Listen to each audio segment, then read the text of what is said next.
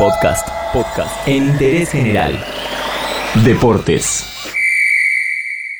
El fútbol femenino tiene cada vez mayor visibilidad, se practica cada vez más y se vino el Mundial de Francia, competencia que Argentina disputa pero que no lo hacía desde 2007. Por eso, para que tengas más data del tema en interés general, hacemos un breve resumen de la historia de los mundiales de mujeres.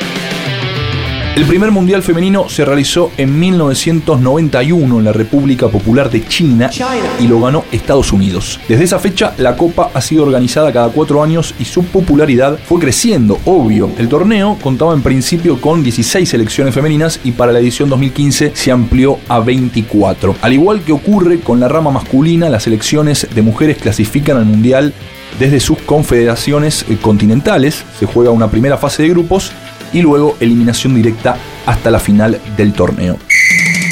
La Copa Mundial Femenina de la FIFA, así es su nombre original y correcto, ha sido realizada en siete ocasiones, en la que solo cuatro países han alzado la copa. Estados Unidos es el equipo más exitoso, con tres victorias, Alemania la sigue con dos trofeos, mientras que Noruega y Japón salieron campeones en una sola ocasión. Repasando un poco la historia, el primero fue en China, como dijimos, en 1991, y lo ganó Estados Unidos, que en la final derrotó a Noruega, Luego en 1995 Noruega tomó revancha y le ganó la final a Alemania en ese caso y alzó la copa en tierra sueca. En 1999 lo organizó Estados Unidos y en la final necesitó de los penales para derrotar a la selección china.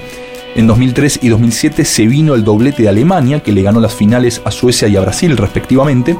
En 2011 Japón se subió a lo más alto del podio y por último en 2015 Estados Unidos volvió a coronarse.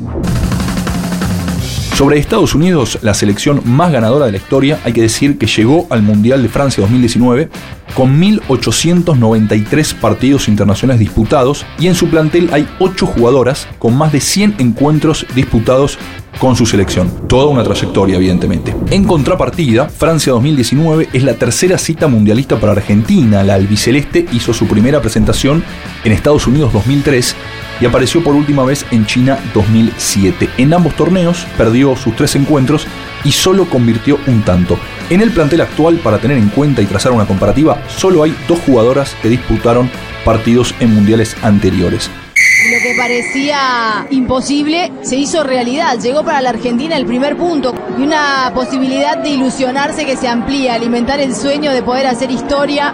Se nota el crecimiento en la Argentina, han ido de menos a más han hecho un gran partido y sobre todo un gran planteamiento de su entrenador. Carlos Borrello que sabía de las fortalezas de su equipo, la defensa de sus pilares y por eso se replegó e hizo un planteo sumamente defensivo que le terminó dando rédito a esta selección argentina. Pero el fútbol femenino no solo creció en el juego, sino también en todo lo que lo rodea, y el Mundial de Francia 2019 es prueba de eso. En 2015 se disputó la Copa del Mundo en Canadá y obtuvo el récord de venta de entradas con 1.300.000 ejemplares. Para la actual edición, antes del inicio, se agotaron las localidades para el partido inaugural, las semifinales y la final, que será en Lyon.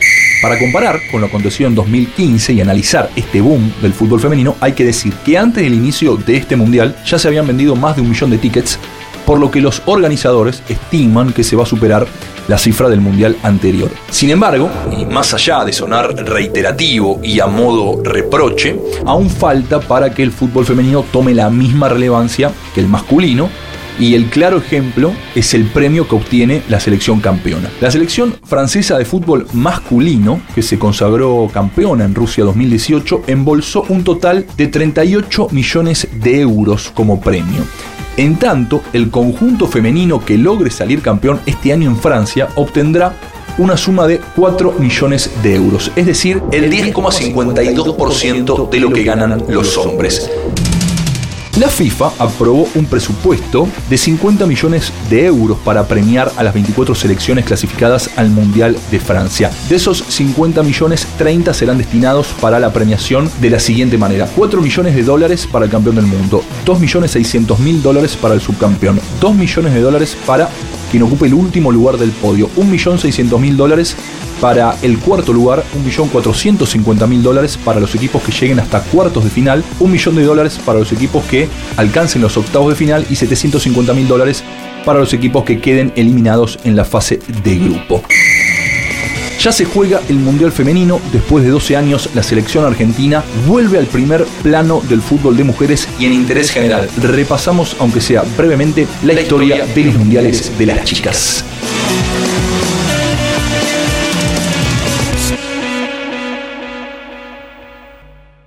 Entérate de esto y muchas cosas más y muchas cosas más en interésgeneral.com.ar.